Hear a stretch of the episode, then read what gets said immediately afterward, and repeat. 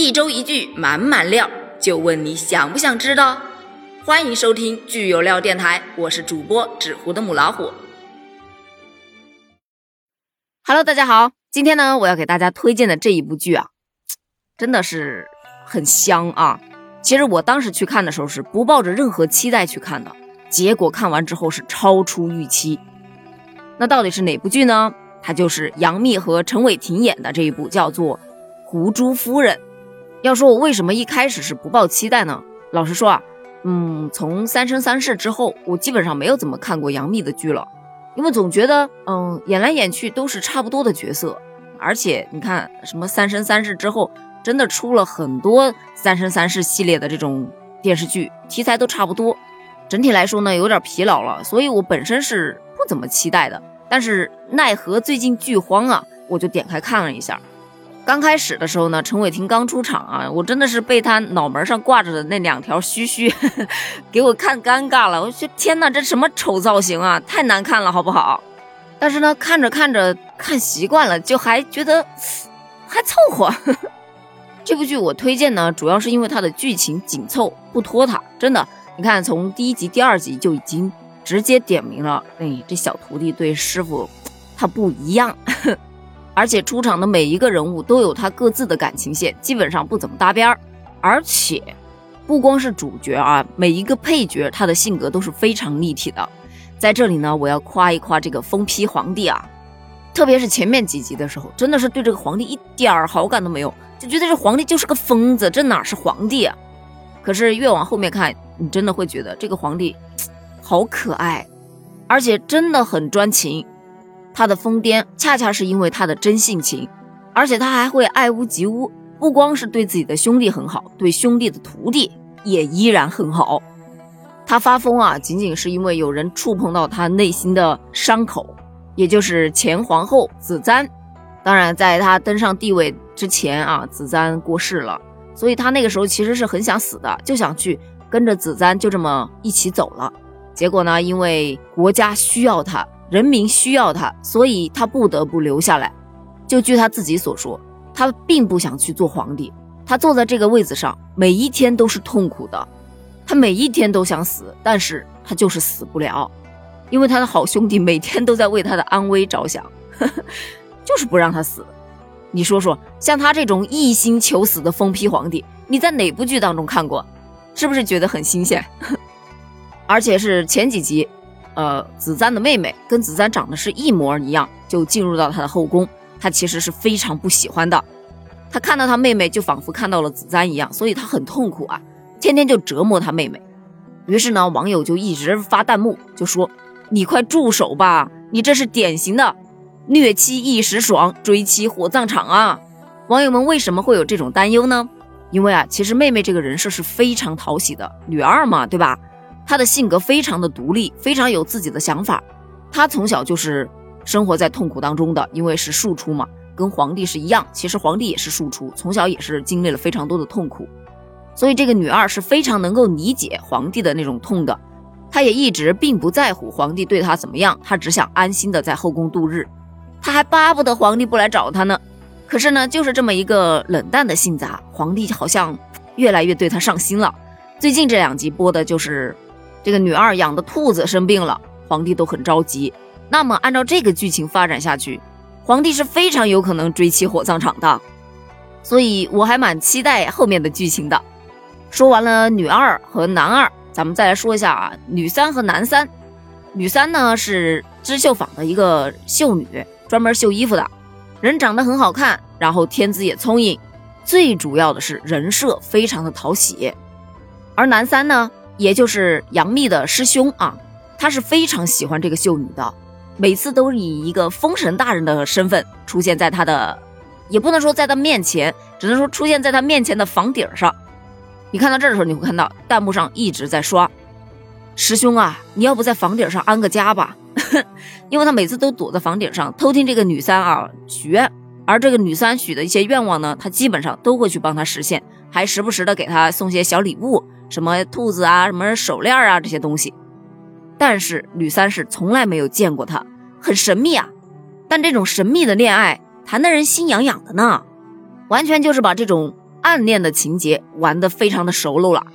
那么说完了这个，咱们再来说说男主和女主。老实说啊，这部剧它剧情非常的紧凑，在这个男女主的感情线上也是可以体现出来的。就问你，第二集就明明白白的点出女主对师傅她感觉不一般的这种剧情，你到哪里去找？第二集男女主就接吻了，这个剧情你到哪儿去找？啊，当然不是现实当中啊，是女主做梦，她的一个梦境。说的这个梦境，再提一下啊，前面所有的糖，各种什么师傅的回眸啊，嗯，男女主的这种亲密啊，都是在梦中，而且都是在女主的梦中。也就是说，所有的糖全靠女主幻想，而在现实中，你只能吃到玻璃渣子。你看，最近就有这么一条热搜，说胡珠夫人她就是一整个大疼痛文学。为什么这么说？她真的是把疼痛文学玩得贼精。你看，在最新的这两集当中，女主是爱而不得，远走他乡。师傅难道对她没有感情吗？当然不是啦，师傅也很爱她的，但是吧，师傅有不得已的苦衷，他不能够去爱。所以啊，虽然很心痛，但是还是只能看着他离自己而去。唉，好痛啊！目前呢，我是看到了十二集，整个剧情基本上。大致的故事走向已经出来了，大概就是男主他跟皇帝从小是一起长大的，两个兄弟非常要好。然后呢，皇帝是有一个太子哥哥的，所以他的梦想一直都是跟着自己心爱的女人啊，平平淡淡、幸福的过完这一生就好了，并没有想过那个皇位。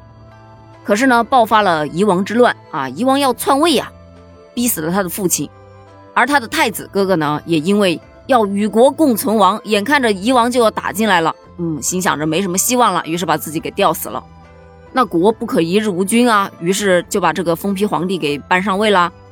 其实这个皇帝真的是一个非常有大志向的皇帝，他一心只想去辅佐自己的太子哥哥。夷王之乱中，他也是逢乱必出，保家卫国。可是呢，咱们这个男主他可能被仇恨蒙蔽了双眼啊，在与封批皇帝哦，那个时候还不是皇帝。他们约定的这个进攻时间之前，他就提前发动了进攻，结果呢，把这个封批皇帝的老婆，也就是紫簪姑娘给害死了。这个皇帝呢，也是痛不欲生啊，一心求死。敌人就趁乱给了他一剑，啊，眼看着他就要死了。这男主怎么可能看到自己最好的朋友因为他的失误失去了挚爱之后，还失去性命，失去这个国家呢？所以他就启动了一个叫做什么巫术的吧，好像是。嗯，就变成了这个男主的叫伯希，这个伯希呢，就是什么呢？也就是把这个皇帝所有的病痛啊、受的伤，全部都转移到了自己这儿。皇帝哪儿受点伤，这个伤口都会出现在男主的身上，而皇帝身上是一点伤都没有。所以这就是前面说的，这皇帝每时每刻都想死，但是死不掉，因为如果要他死，男主就得先死，而男主是他最好的朋友，他根本不舍得让男主去死。所以这个皇帝就不得不这么痛苦的活着喽，而这个男主他也是啊，因为他已经做了皇帝的伯希，所以并不知道自己什么时候就会死去，那自然而然就不能够去连累女主啦。所以他哪怕再喜欢女主，他也不能够跟她在一起。这个呢，就是男主心目中的痛。那女主呢？女主为什么会远走他乡？这个啊，就得从女主小时候说起。在女主小时候差点被官兵打死的时候，她的师傅出现了，把她给救了。师傅就告诉她说：“如果你选择在我这里做一个女孩，我可以给你安逸，但是除了安逸以外，其他什么都没有。但是如果你选择在我面前做一个男孩，那么你除了安逸，你什么都会有。”于是女主就选择了去做一个男孩子，所以他就一直作为季风馆的小少爷，一路成长起来，并且呢还参加了武举比试，夺得了第三名。皇帝啊，就给了封了一个殿中郎。那新官上任必须得做一套新衣服嘛，他就去那个织造坊去量衣。就在这时呢，他听说他的师傅跟这个织造坊的居点一两个人是有婚约的，而且很快就要结婚了，一时心痛难忍呢。他知道自己不能再这样下去了，于是呢，他就去找皇帝请辞，让皇帝准许他远走他乡。而就在他去找皇帝的时候，皇帝还在给他捅刀子，你知道吗？皇帝跟他说。哎呀，你劝劝你师傅啊，让他快点跟居点一结婚吧。人家居点一等了他这么多年，真的是一个非常好的女人。那这一顿刀子一捅，女主是更加的心灰意冷啊，就是心如死灰呀。在女主准备开拔的前一天晚上，女主就去跟师傅请辞，然后非常直白的跟师傅说：“师傅，我对你不一样，所以师傅你不要再靠近我了，哪怕是以关爱徒儿的身份，也不要靠近我了，不然我害怕自己说出不该说的话，做出不该做的事儿。”这个地方有个小细节啊，就师傅正在跟他下棋嘛。他拿着棋子的那个手啊，不停的颤抖，哎呀，好扎心，你知道吗？第二天女主就要出发了嘛，师傅就亲自来帮她穿衣啊，就是穿她那个铠甲很重嘛，后面要系带儿系不上，所以师傅就来帮她系喽。你想想，穿衣服这个时候两个人挨得多近啊，那是多么的暧昧甜蜜又幸福啊！可是吧，就是这么暧昧甜蜜又幸福的时刻，他们两个人是深深的往观众心目中捅刀子啊！这个地方杨幂真的演的特别好，她就是师傅给她穿衣服的时候，她是一只眼睛是看着师傅的，那眼中有期待，有疼痛，有爱意，真的什么感情都有。师傅呢，突然抬头跟他对视了那么两秒之后，把眼神撇开了，因为师傅根本做不到去跟他眼神交流、眼神对视。师傅也很苦啊，在杨幂转身离去的那一刻，师傅对她说：“弃捐勿复道。”努力加餐饭，意思就是说啊，其他的都不重要，只愿你多多保重，切莫饥寒。真的，这一幕都给我看哭了。哎，从这之后呢，杨幂啊，也不能说杨幂啊，就是女主，她就到关外了，去拼事业去了，发展自己的事业线了。因为这个啊，实在是勾得人心痒痒的，所以我忍不住，我就去把原著给看了一遍。因为后面还没更新嘛，所以我就先把原著给看了。看了之后，我发现一个问题，还是电视剧比较好看。这个改编真的是改编的蛮好的。在原著当中呢，每一个人物虽然说也都性格基本上都是突出的，而且有很多的名场面在电视剧当中都有去演出。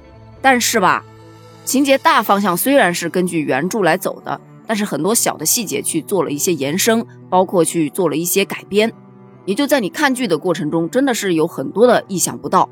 在这儿呢也不方便剧透啊，咱们就只说一下，就单纯从小说来看的话，是一个大悲剧，但是可能电视剧会改编的不一样，也不一定哦。